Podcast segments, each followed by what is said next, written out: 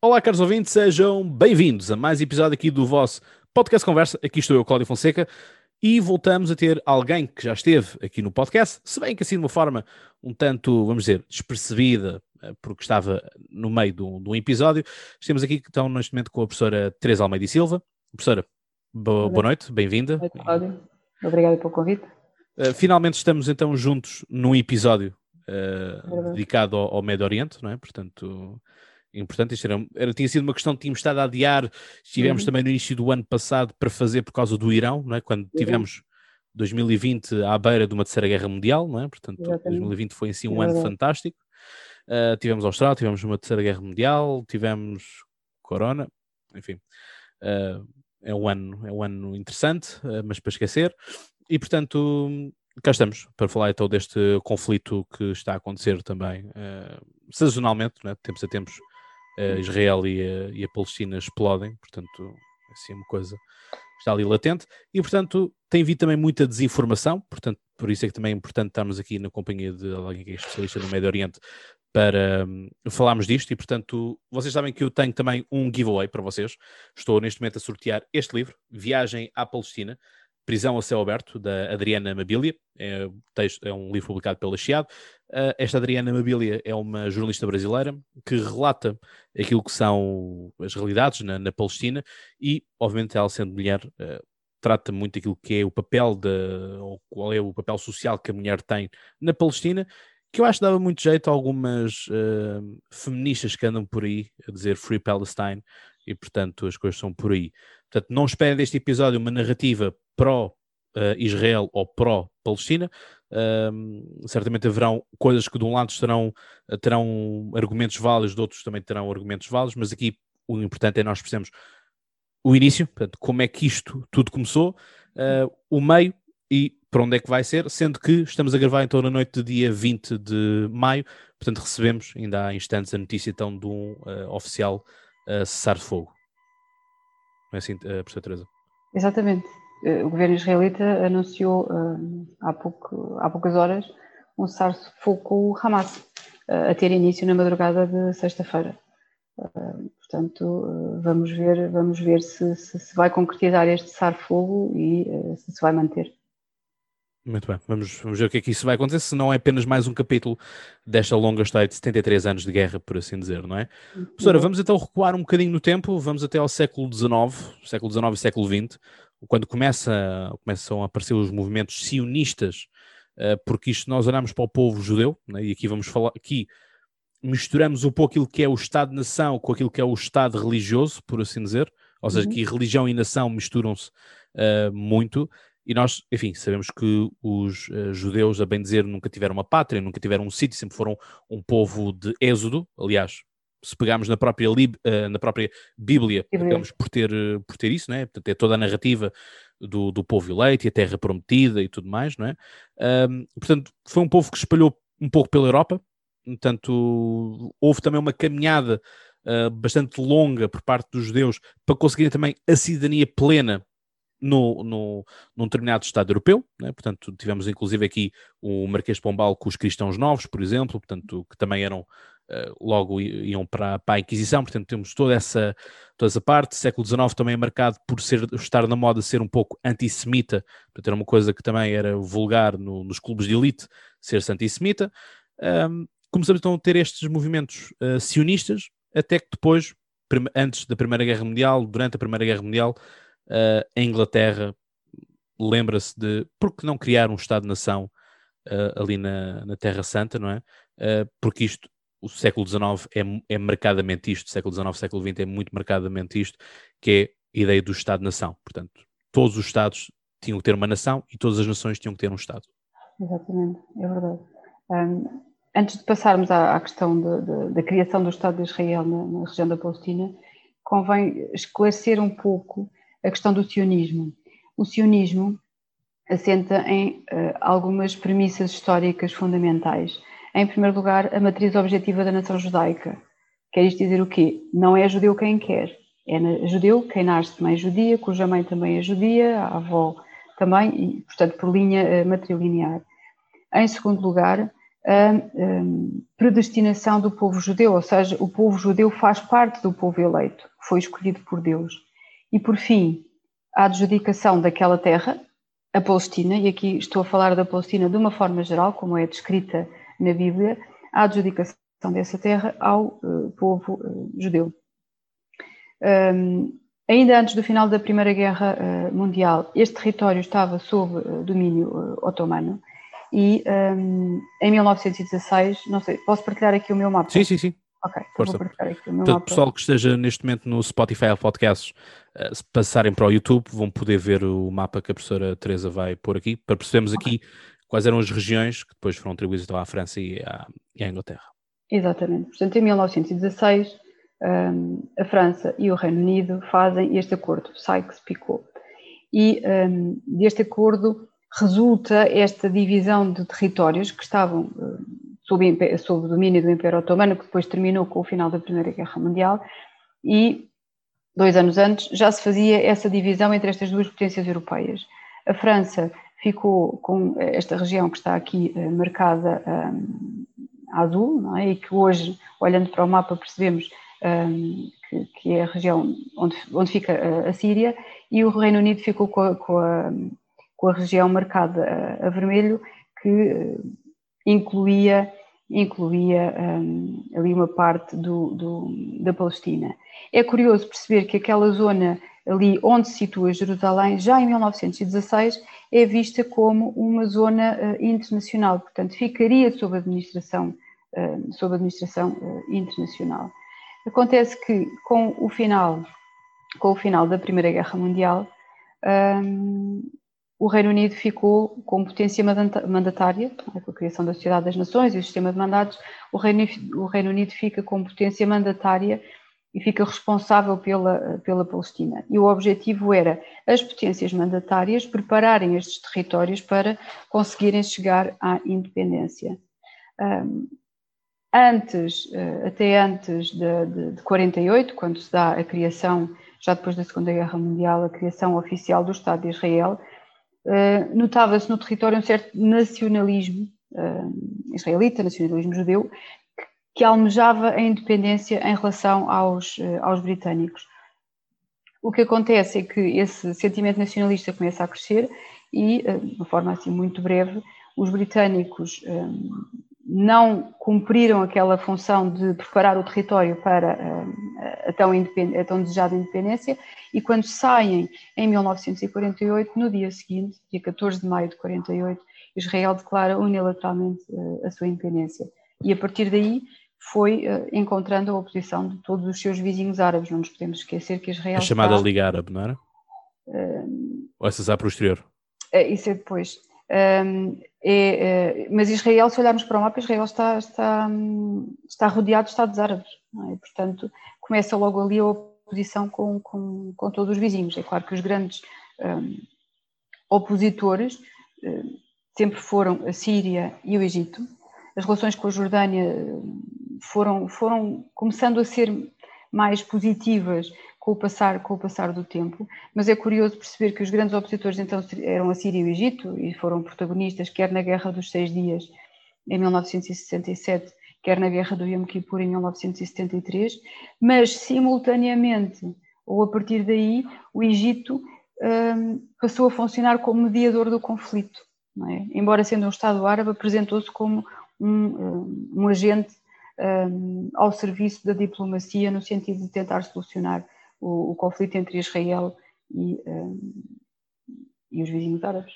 Sim. Sendo que é importante nós dizermos isto, que é Israel derrotou a Liga Árabe, não é? Portanto, há também este, este crescer de território para, para o Monte Sinai, não é? Que depois é, é devolvido, uh, por assim dizer, ao, ao Egito. Ao Egito e, portanto, e é comprado assim. E comprado assim também os montes, conquistou também os Montes Gola eh, à Síria, que foram, foram devolvidos muito, muito tempo depois. Exato.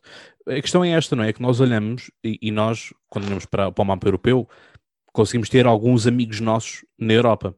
Mas a questão é que Israel tinha um amigo sim, mas do outro lado do Atlântico, os Estados Unidos. Portanto, acaba por estar ali um pouco isolado. Exato.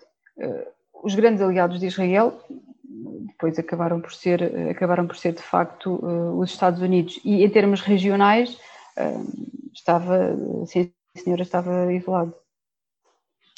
Sim. Uh, já falámos destas duas guerras, não é? Um, e, e, portanto, estas duas guerras permitem a, a, Israel de alcançar mais territórios, portanto, ganhar territórios. Apesar de nós uh, comprarmos, por assim dizer, sempre esta narrativa dos colonatos, de, de, de, Israel ser um, ser um Estado invasor. Enfim, isto é aquilo que os que são uh, da equipa porque isto, parece que estamos a disputar aqui um, um derby uh, em que cada um, cada um toma uma equipa mas aqueles são da equipa Free Palestine, portanto acabam por sempre vir esta dinâmica dos colonatos e de, dos invasores e tudo mais. A questão é que quando nós olhamos para, para o mapa, uh, isto só podia dar raia, por assim dizer, não é? quando nós temos uh, estes países uh, atravessados a meio, não é? Portanto, nós já vimos com com, na Alemanha também no, no, princípio da Segunda Guerra Mundial, que estava ali rachado ao meio pelo corredor de Danzig, uhum. a Polónia tinha que ter acesso ao, ao mar.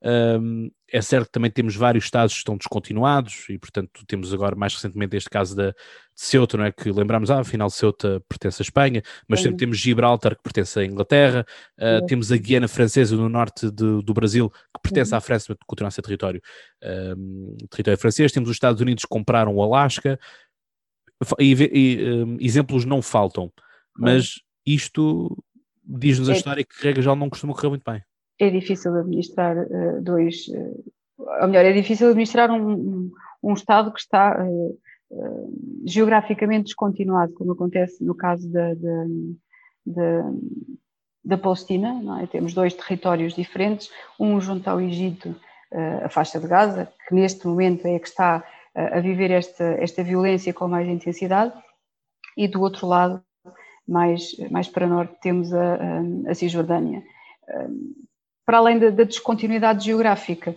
o facto de, um, dentro da facção palestiniana, também, não, também haver uma cisão. Eh, Hezbollah e Hamas? Não, não, o Hamas é a autoridade palestiniana. Ok, seja, Mas tivemos o Hezbollah. O Hezbollah é, uh, está, está mais ligado ao Líbano uh, e tem outra, tem, outra, tem outra natureza. Estava a referir-me ao Hamas que está na Cisjordânia, controla, uh, desculpem, estupidez. Na faixa de Gaza. Contra, controla a faixa de Gaza uh, e está com um autogoverno isolado já desde 2006, e a autoridade palestiniana, que sim, senhor, essa está na, na, na Cisjordânia, também com um autogoverno desde, desde as eleições de 2006, e portanto há esta descontinuidade não só geográfica, mas também uh, em termos de interesses nacionais dentro da facção palestiniana, o que por si só acaba também por dificultar depois o diálogo com, com Israel. Uhum. Nós tivemos vários uh, tratados, por assim dizer, de, de, paz assinados, não é? Se calhar aquele que nós mais, poderá ser eventualmente mais característico seja o Tratado de Oslo, não é? 93, com o Bill Clinton uh, e na altura com o Yasser Arafat uh, e depois com, com o primeiro-ministro israelita, cujo nome para mim é, é mais. Desculpa? Yitzhak Rabin. Exatamente, pronto. Esse, Exatamente. para mim, é esse, esse ainda não o decorei uh, de uma ponta à outra. Um, mas enfim, uh, parece que ficámos também por aí. E a Ser Arafat também morre em 2005, 2006, não é? Uhum, sim. E, portanto... Eh, esse é apenas um dos muitos, uma das muitas tentativas de paz. Antes desse houve os acordos de Camp David, em 1978, sim. em que, lá está, eu há pouco falava do Egito como mediador do conflito, e em 78, nos acordos de Camp David, nós vemos o Egito, o presidente um, eh, Anwar Sadat, como representante dos palestinianos uh, representou nesse, nessa, nessa cimeira, representou os palestinianos e uh, do lado, do lado um, israelita temos o, na altura, primeiro-ministro Menachem Begin e os Estados Unidos foram representados pelo presidente Jimmy Carter. Depois temos então os acordos de Oslo, que estava a referir com o presidente Bill Clinton, em que há esta há aquela célebre fotografia do presidente Clinton e Yasser Arafat e de Yitzhak Rabin, e na sequência dos Acordos de Oslo II, em 1995, um, em termos eh, nacionais, Yitzhak Rabin foi assassinado por um ultra-ortodoxo uh, judeu, que não aceitou uh, os termos dos, dos acordos, que, que, houve ali algumas cedências por parte de, de, de Israel, ao lado palestiniano. Em 2003 surge uh, o chamado Roteiro para a Paz, O roteiro para a paz foi um, criado pelo Quarteto. O Quarteto era constituído pelos Estados Unidos, pela Rússia, a ONU e a União Europeia. E esse roteiro para a paz era um processo em três fases que culminaria em 2006 com um, a construção de dois Estados independentes. Portanto, esse roteiro previa três fases diferentes e a última delas seria a edificação de um Estado de Israel e de um Estado para os palestinianos, sendo que Jerusalém ficaria sob administração internacional. Inclusivamente, esse era o plano inicial de um, 1946, 1947, também defendido pela, pelas Nações Unidas, eh, e que nunca. Eh, portanto, este, este, este, eh, esta tentativa de paz também não saiu do papel. E, para além dessas, depois houve outras pequenas tentativas, só para dar um exemplo, em 1991, na Cimeira de Barcelona, o rei saudita, rei Fad, apresentou o plano de paz Fad, que também nunca saiu do papel. Portanto, foram já feitas várias tentativas um, oficiais, escritas, de, de, de, no processo de paz. As Nações Unidas já aprovaram várias resoluções com vista a pôr fim ao conflito, mas até agora um, parece que um, essa via mais diplomática não tem resultado. E porquê que não tem resultado? Quem, é que, quem costuma correr mais a corda? Não, não haverão santos, obviamente, não é? Exatamente, há aqui, há aqui um, incumprimentos de, de, ambas as partes.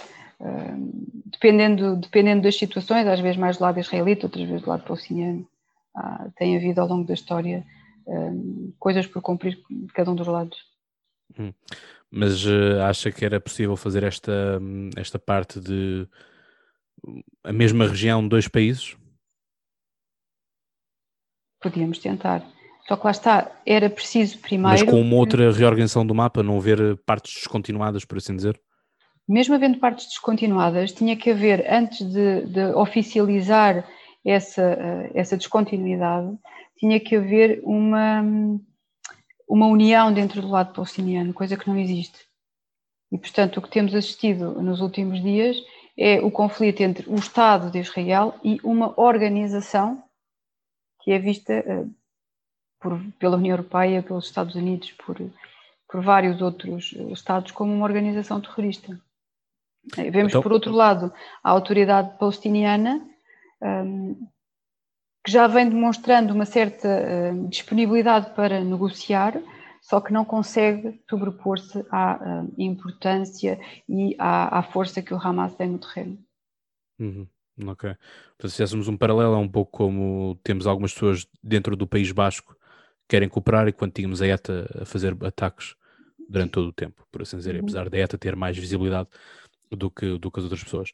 Mas eh, para irmos aqui a conceitos, de onde é que vem o Hamas, de onde é que vem o Hezbollah, porque perdemos okay. no fim de tantas, uh, perdemos no uhum. geral, não é? A sociedade civil, que vamos ficar confusos justamente isto que é, então, mas é a Palestina, mas temos dois movimentos distintos, mas não é uhum. suposto querem a mesma coisa e de onde é que, de onde é que estão dissonantes e o Hezbollah, eu não sei se ainda, se ainda está ativo, por assim dizer, o que é que, okay. que, é que tem feito, por assim dizer?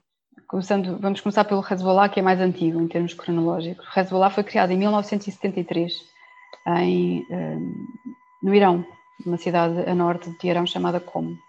E foi criada, uh, Hezbollah significa Partido de Deus, é? portanto o objetivo é levar o Islão a todos os países uh, muçulmanos e criar um Estado Islâmico, Estado Islâmico aqui de uma forma geral e abstrata, não tem nada a ver com, com, com aquela outra organização Sim, que surgiu. Fazer uma coisa, um, portanto, seria um Estado teocrático, por assim dizer. Exatamente, exato.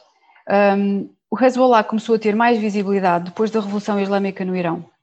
Porquê? Porque o Ayatollah Khomeini tentou exportar a sua Revolução Islâmica.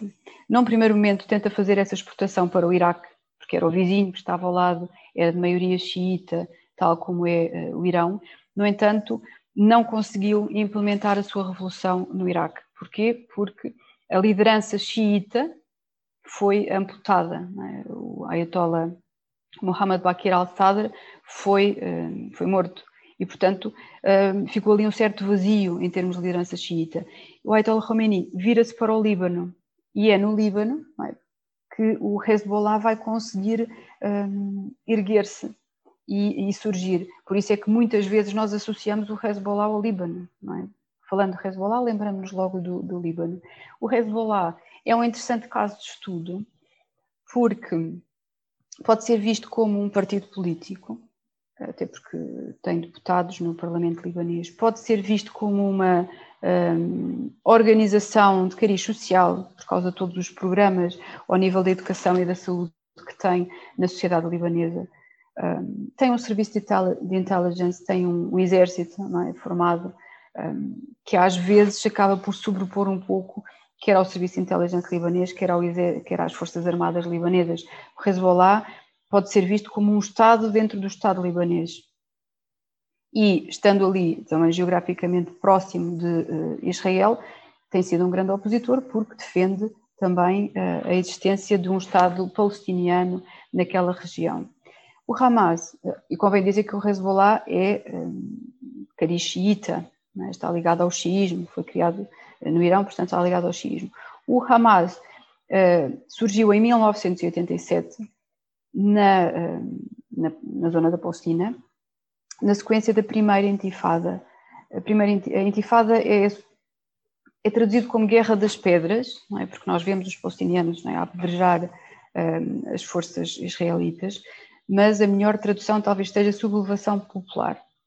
Portanto, a primeira intifada acontece em 1987 e dura até 1993, até aos acordos de Oslo I.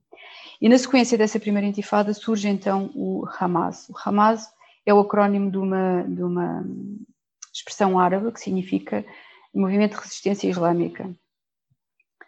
E eh, desde o início é, que veem a Palestina como um domínio, um ACF, um domínio muçulmano e que não pode ser alienado ou seja, pertence aos muçulmanos, pertence às gerações muçulmanas, tem que ser defendido até o dia do juízo final.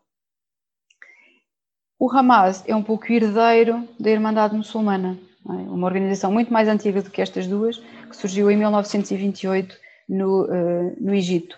Só que ao longo dos anos 40, com mais ênfase nos anos 50, devido à situação no Egito, muitos irmãos muçulmanos saíram do Egito e foram formando a Irmandade Muçulmana da Palestina, da Jordânia, um, da Síria.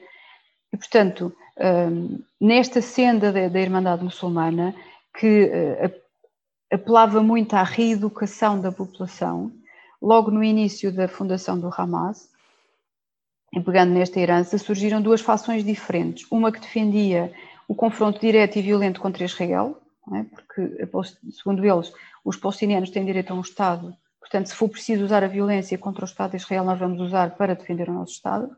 E uma outra facção considerava que era preciso primeiro reeducar a população palestiniana dentro dos valores do Islão e só depois dessa reeducação, no fundo uma reislamização, então aí confrontar Israel.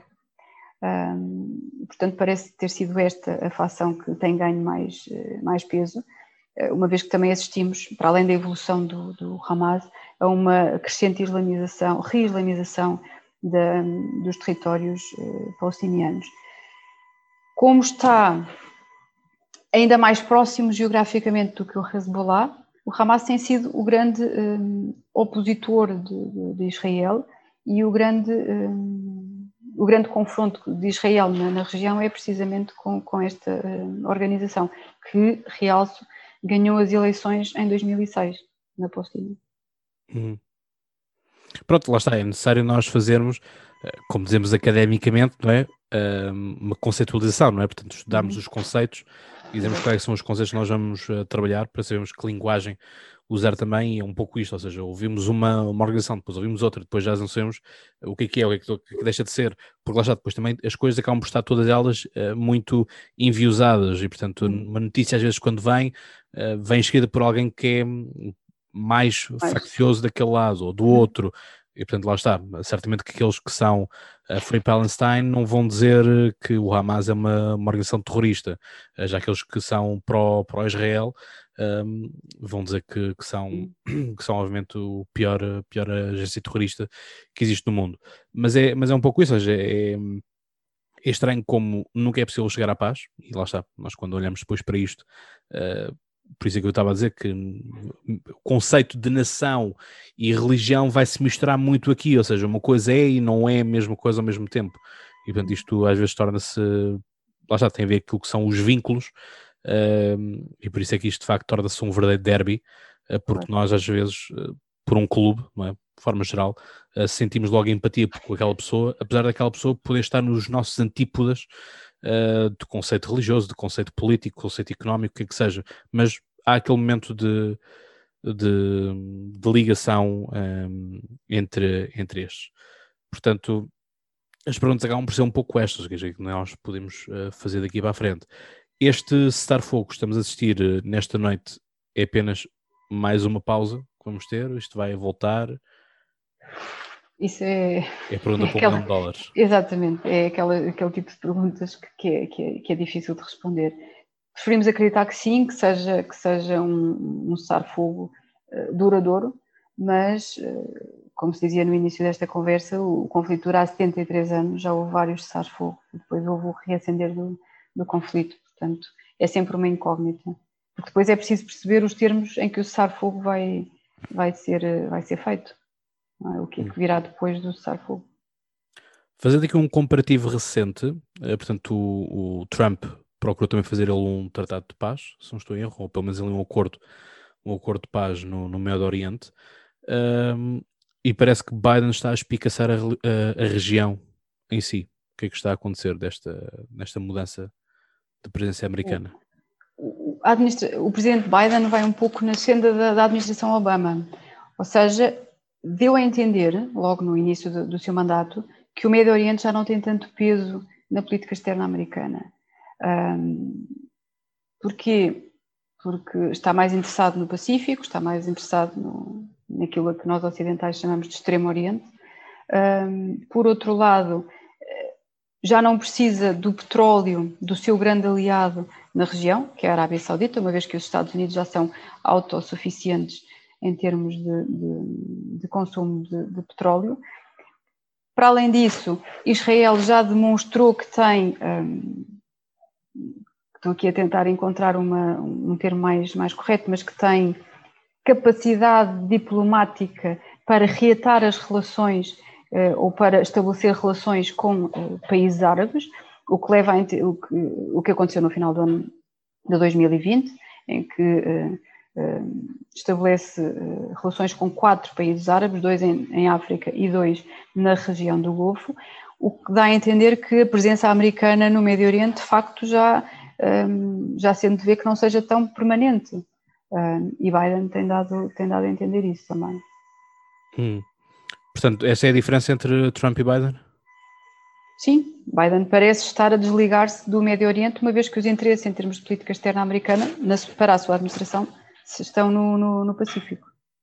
Hum, hum. Um, esta questão de Benjamin Netanyahu também não tem facilitado muito aquilo que é eh, a gerência do, do local eh, no sentido de ouvimos uh, não sei quantas vezes por dia opinion makers, jornalistas, sempre quando apresentam Benjamin Netanyahu como corrupto, portanto é Benjamin Netanyahu apóstrofe, um, o oposto, aposto uh, Primeiro-Ministro corrupto, isto traduz depois em quê? A população não quer saber porque continua a votar nele. Uh, continua a votar nele, no entanto, ele não, não tem, não conseguiu ainda formar um governo estável. É? Exato. É? Portanto, um, ele ainda não tem maioria no, no Knesset, no Parlamento, no Parlamento uh, israelita. E por isso tem também aqui um, algum trabalho, algum trabalho pela, pela frente. E uh, olhando para a política interna uh, israelita, um, tem vários, tem vários um, tem várias soluções ou vários caminhos à sua, eh, à sua disposição. Eh, poderia tentar formar governo com, com o Likud, é? com o seu partido, em coligação com, com outros partidos que sempre, sempre o, o apoiaram e acompanharam, e poderia, por exemplo, tentar obter apoio num partido chamado Lista Árabe Unida, de Mansur Abbas. É claro que isto seria histórico em termos da, da política israelita, porque seria o primeiro governo israelita da história que dependeria de, eh, do apoio árabe, exatamente, para governar. Um, outra solução poderia deixar. Uh, poderia será, que, será que podia acontecer outra, outro assassinato por um ortodoxo? Era provável. Era provável que acontecesse. Porque lá está, aqui entramos neste, neste campo da religião, não é? A mesma coisa Exato. quando olhamos para a Bélgica e temos os flamengos e temos os franceses, não é? Exatamente, é verdade, é verdade. Poderia, poderia eh, não ser bem acolhido por parte dos ultra-ortodoxos. outro cenário poderia ser uh, Netanyahu deixar a liderança do Likud e, portanto, outra pessoa uh, assumir o papel de, de primeiro-ministro e formar, uh, e formar governo. O problema aqui é que, estávamos a falar de, de, do caso de corrupção, ele aí teria que enfrentar o julgamento de corrupção como um cidadão normal, uh, normal já não como primeiro-ministro. há outra solução que seria tentar. Portanto, estamos a falar também de sobrevivência política e civil. Política. Não, é? Exatamente, exatamente. Um, poderia tentar ir buscar antigos membros do Likud que, entretanto, formaram novos partidos, eh, mas são partidos pequenos, eh, e podia, podia, tentar, eh, podia tentar assim conseguir o apoio que lhe falta para formar, para ter a maioria. Do lado oposto também poderíamos assistir a, todos os partidos da oposição se unirem, eles próprios formarem governo, o que, o que obrigaria Netanyahu a assumir a oposição no Parlamento, eh, no Knesset. ou então, por último, pode não formar governo e aceitar ir para eh, a quinta eleição em dois anos. É isso, a questão, a questão também é um pouco essa, não é? Nós olhamos e parece que é, ah, ok, mais uma eleição em Israel, não é? Portanto, Exato, mas quer dizer, estamos a falar em, num, período, num período de tempo bastante curto. É isso, faz quase lembrar a nossa Primeira República. Uh, os nossos presidentes uh, a ir e os, os presidentes do governo. Aí o, o, tempo médio de vida dos governos era mais, mais pequeno do que dois anos. Houve um governo que durou um dia.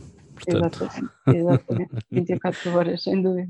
Exato, portanto, até houve, houve governos, houve pessoas. Portanto, se hoje, por um lado, temos os Jotas que todos querem ir para o, para o governo, todos querem ser Primeiro-Ministro, na altura ninguém queria ser Primeiro-Ministro, ninguém queria ir para, para o poder, uh, portanto, acaba por ser assim. Um, eu acho que da minha parte não ficou nenhuma pergunta por eh, fazer. Não sei se a professora Teresa quer acrescentar mais alguma questão que acha pertinente. Não, não. Acho que abordámos, abordámos a. Qual tem sido a posição e, e, esforços que Portugal tem feito no meio disto tudo? Vimos, houve uma declaração curta do, do Augusto Santos Silva a dizer que Portugal é a favor. Uh, não quero também dizer aqui nada errado, que ele dizia que um, Portugal era a favor da, da criação de dois Estados, como muitas outras, como muitas outras soluções, mas que encontrasse uma solução de paz. Acho que não estou a fugir muito àquilo que, que Augusto Silva disse. Sim, Portugal, no fundo, irá um pouco na senda de, de, daquela que vai ser a posição ou que será a posição da União Europeia. Não é? Portanto, não fugirá muito, muito a isso, apoiará, hum, penso eu, que apoiará qualquer solução que, que consiga pôr fim ao, ao conflito. Hum. A ONU podia fazer muito mais daquilo que faz? Esta é sempre a eterna questão que eu acho que o pessoal de ciência política e relações internacionais faz e que já muitos estão desacreditados com aquilo que é a ONU, mas a ONU lá vai subsistindo e Portugal tem agora um secretário-geral da, da, ONU, uh, vale o que vale, uh, mas é isto, ou seja, onde é que fica a ONU no meio disto tudo quando nós vemos prédios totalmente destruídos em que vidas humanas são perdidas, vidas humanas que à partida não estão diretamente envolvidas no conflito, no sentido de serem soldados, serem o que é que seja, não é? Sim, a ONU continuará a, a, lutar pela manutenção da paz um, e continuará a apostar na via diplomática para que essa paz seja conseguida. Não nos podemos esquecer que no passado domingo o secretário-geral da ONU uh, apelou precisamente ao cumprimento das resoluções que já foram aprovadas pelas Nações Unidas que, uh, para, para se conseguir pôr fim ao conflito. Resoluções essas que, ao longo de, dos anos, não têm sido cumpridas. É isso, porque, tal como dizia Hitler em relação ao Tratado de Versalhes, é apenas um pedaço de papel, não é? E, portanto, parece que há, que há muito essas coisas. Uh, enfim, eu acho que se calhar não podia fazer muito. Acho que poderia haver um maior esforço uh, efetivo de, de, das questões. Uh, acho que também estarão certamente muitos interesses em, Sim, em jogo. Haverá, haverá vários interesses de vários Estados em jogo, exatamente. E as, bala, e as balas são fabricadas, têm que se usar, não é? Pois, exatamente. Mas tanto de um lado como do outro. É? Sim, sim, sim. Critico os dois. É, exatamente. De ambos os lados há, há interesses. Sim. Aquilo, pronto, parece é que há uma narrativa mais fácil para, para a Palestina uh, pelo menos aquilo que é expressado. E lá está, foi aquilo que eu acabei de fazer uma publicação, enfim, na internet se chama Edgy, portanto está ali mesmo na beira, que foi a questão, foi quando foi o dia, o dia do, do orgulho gay, o dia hum. da, da não homofobia, a transfobia uhum. e tudo mais, um, em que dizia, bom, feliz dia, feliz dia na, na Palestina, é? um, porque as coisas lá, é, ou seja, estamos a, estamos a é, às vezes pode ser um pouco parecer um, pode parecer às vezes um pouco contrassenso estamos a defender algo que vai contra aquilo que são os nossos um, o nosso lifestyle, a nossa forma de viver, não é? Portanto, aquilo que são a nossa matriz ocidental, Israel está mais próximo da, daquilo que é a nossa matriz ocidental do que estará uh, qualquer líder do, do Hamas, não é? Portanto, uh, ainda não consegui foi perceber como é que temos uh, pessoas LGBT e afins e mulheres a apoiar a questão da Palestina. Uhum. Mas, mas pronto, fica aqui o meu comentário assinalado mais, mais uma vez. E pronto, caros ouvintes, espero que tenham gostado. Este foi o episódio. Não se esqueçam que está então em sorteio este livro Viagem à Palestina, Prisão a Céu Aberto. Portanto, é, tem até dia 28 de maio para, para apresentar. Dia 28 de maio, que vai ser também o Congresso do Chega, eh, que inclusive queriam que o André Ventura queria que os trabalhos parassem no, no Parlamento. Também. Exatamente, para se festejar uh, esse mesmo dia. Enfim, eh, tal como eu pus numa sondagem, não sei se já podemos dizer que André Ventura é facho ou não, se é conclusivo ou se não é conclusivo. Uh, vocês disseram que, que, sim, que ele era, uh, 80 83% disse, disse tal. Enfim, houve muitos que vieram dizer que não se acabou com a democracia a 28 de maio de 1926.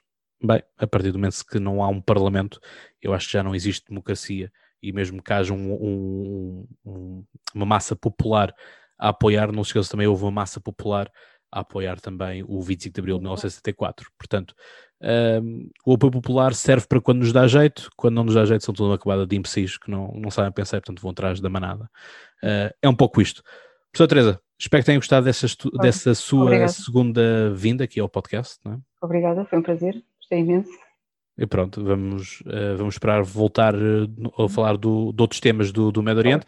Esperemos que, não em, em regime de, de, conflito, mas uh, uhum. parece-me que, pelo menos das vezes que fomos falando, era sempre porque. Está sempre, exatamente. Havia algum conflito a, a reacender-se na, na região. É, é uma região que só ganha interesse, por assim dizer, nessa, nessa altura do resto do ano, uhum. ninguém lembra-se que ninguém se lembra que ele existe no mapa. Mas é isto, caros ouvintes, já sabem, obrigado por terem estado desse lado, espero que tenha sido bastante elucidativo para vocês e como eu digo, vocês sabem então mais de cor, até lá tenham boas conversas e já agora, bons estudos. Um abraço.